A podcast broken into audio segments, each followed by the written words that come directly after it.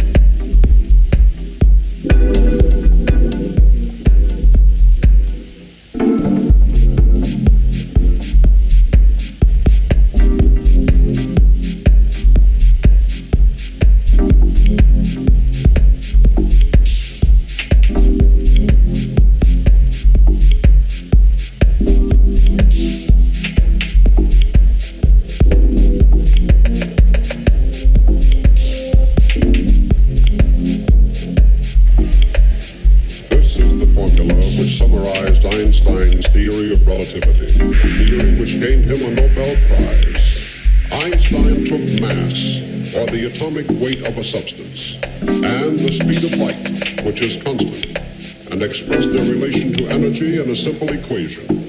E equals mc squared.